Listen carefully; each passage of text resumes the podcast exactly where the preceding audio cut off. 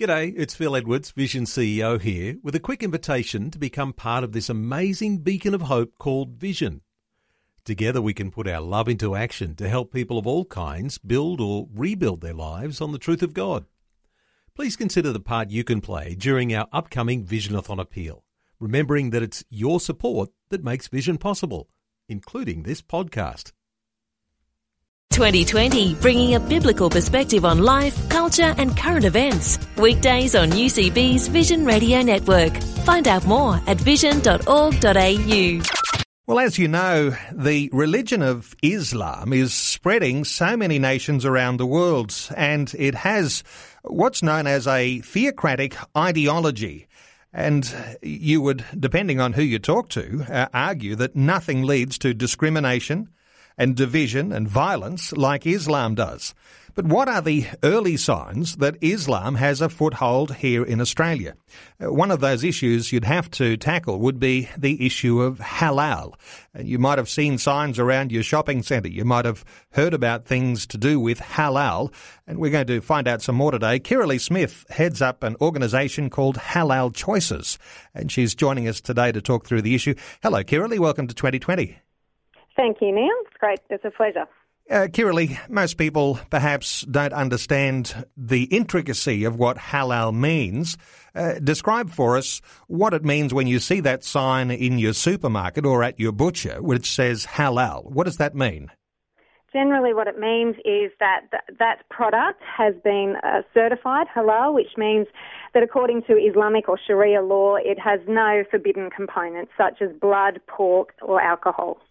And that means that the animal in question has been killed in a certain way.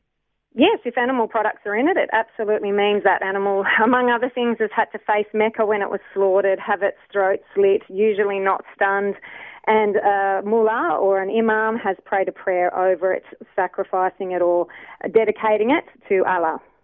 The thing that uh, I guess is hidden here is that people who have a halal sign on their shop have usually paid money to be able to display that sign. How does that all work?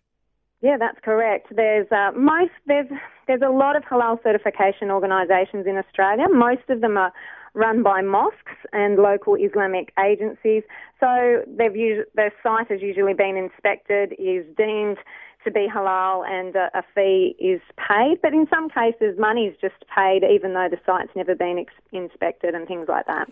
I know that there are some even quite large businesses, and uh, one I can think of, unless they've changed their position, was Dick Smith, who refused to pay any sort of fee uh, for halal. Uh, but there are a lot of businesses that do, and I'm interested in your thoughts on the idea that halal is like a tax. Yeah, yeah, well, that's right. Dick Smith does say that he refuses to uh, to pay that certification, which is fantastic. But there's many large companies.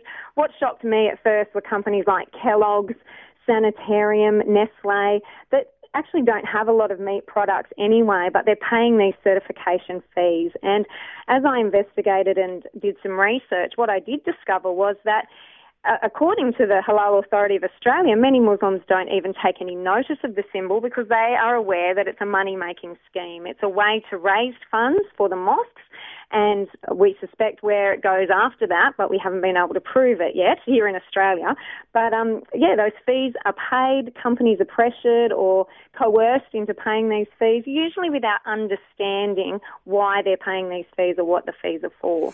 I've heard of people going to restaurants or buying something from a butcher shop where they've said, uh, "Can I buy a non-halal product?" Uh, a lot of them uh, refuse to actually do that because uh, everything is considered halal uh, once that sign is up.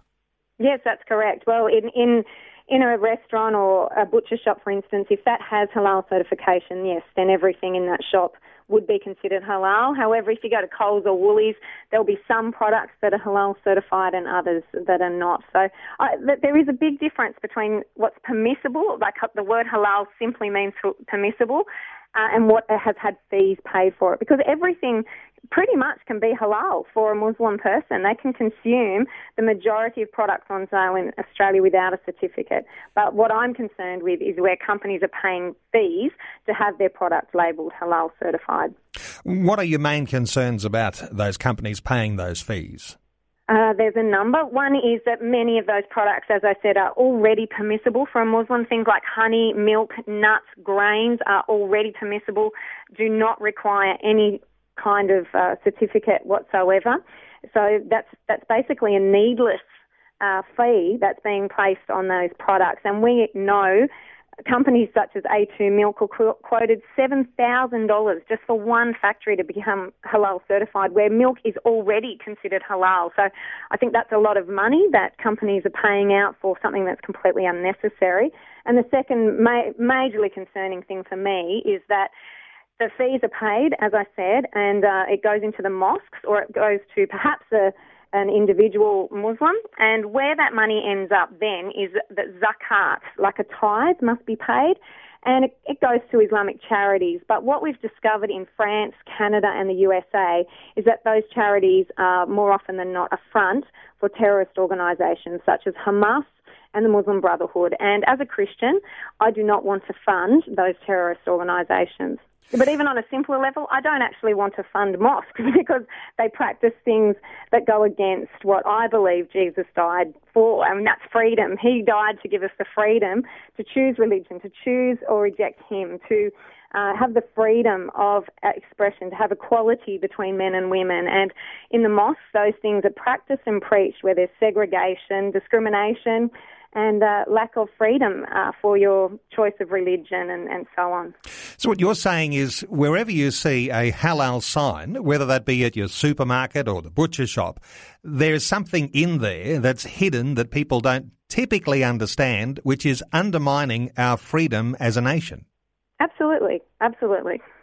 I've heard people say too uh, that where there are nations like Australia where Islam hadn't been very well established, that the idea of halal uh, creates industries that employ only Muslims. Is is that the is that the way things work as yeah, well? That's absolutely correct. The Grand Mufti of Bosnia was quoted as saying, "Let's dominate the world through halal," because there are basically three ways that a Muslim can uh, relate to a non-Muslim, and that's through jihad, which is all-out war, which isn't going to happen here, hopefully ever, but not for a very long time. There's conversion, which attempts are made, obviously, and then there's dhimmitude, which is getting non-Muslims to pay a tax to um, to prove that a Muslim is more superior. So if they can establish industries in non-Muslim countries, then they are, in their eyes, satisfying that dhimmitude or that jizya tax that we are paying and we're subdued. So is halal a part of dhimmitude? Is that what you're saying? Uh, well, halal halal is uh, just only related to meat when you're talking about the Quran. The Quran never mentions certification. The Quran never mentions, or the Hadith. So that's a very recent, modern uh, innovation that has occurred uh, in the 1980s. This industry began. Before that, there was no such thing as halal certification. Muslims understood if they prayed a particular prayer and that product didn't have any um, forbidden items in it, then they were fine. So it really is a, a very new industry um, with the idea of raising money and getting non Muslim people to pay it. Kirralie, people listening into our conversation today, either coming from a Christian foundation in their life or they're very aware of the deep Christian heritage that we have in Australia, what sort of reaction ought uh, people who are uh, concerned about halal have? How do you actually uh, take some sort of action? Is there a position that you should take as a Christian or as someone who is open to Christian things? Yeah, well, I am a Christian and I will stand very firmly on that foundation. I don't want to tell other people what they should do. We, we called our website Halal Choices so that we could give people information and they could make a choice. But for my personal response is I don't want to uh, know, knowingly and willingly uh, eat meat sacrificed to a foreign god. I do not want to support a religion with my finances or my encouragement uh, that is very anti-Christian, um, very against the freedoms, as I spoke about earlier, that uh, that Christ so freely gave to us. So I think that for me, it's standing and having a voice. It's making people aware. It's writing to companies and speaking to politicians just with the facts. We don't have to be emotional or rude or aggressive in anything that we present. But if we present clear, information to people, I think that the choice is also clear that we need to make here in this country, which is either to have our labels clearly identified, there needs to be some regulation in the uh, halal industry, and people need to be aware of where their money is going. Well, Kirralie Smith, I'll point people to your website, which is called Halal Choices, and also mention that this weekend there is an international symposium on liberty and Islam in Australia, and people can Google that to uh, find a way that they can register for that event in Melbourne. But Kirralie, great talking, and thanks so much for sharing these things with us today here on 2020. You're welcome. Thank you, Neil.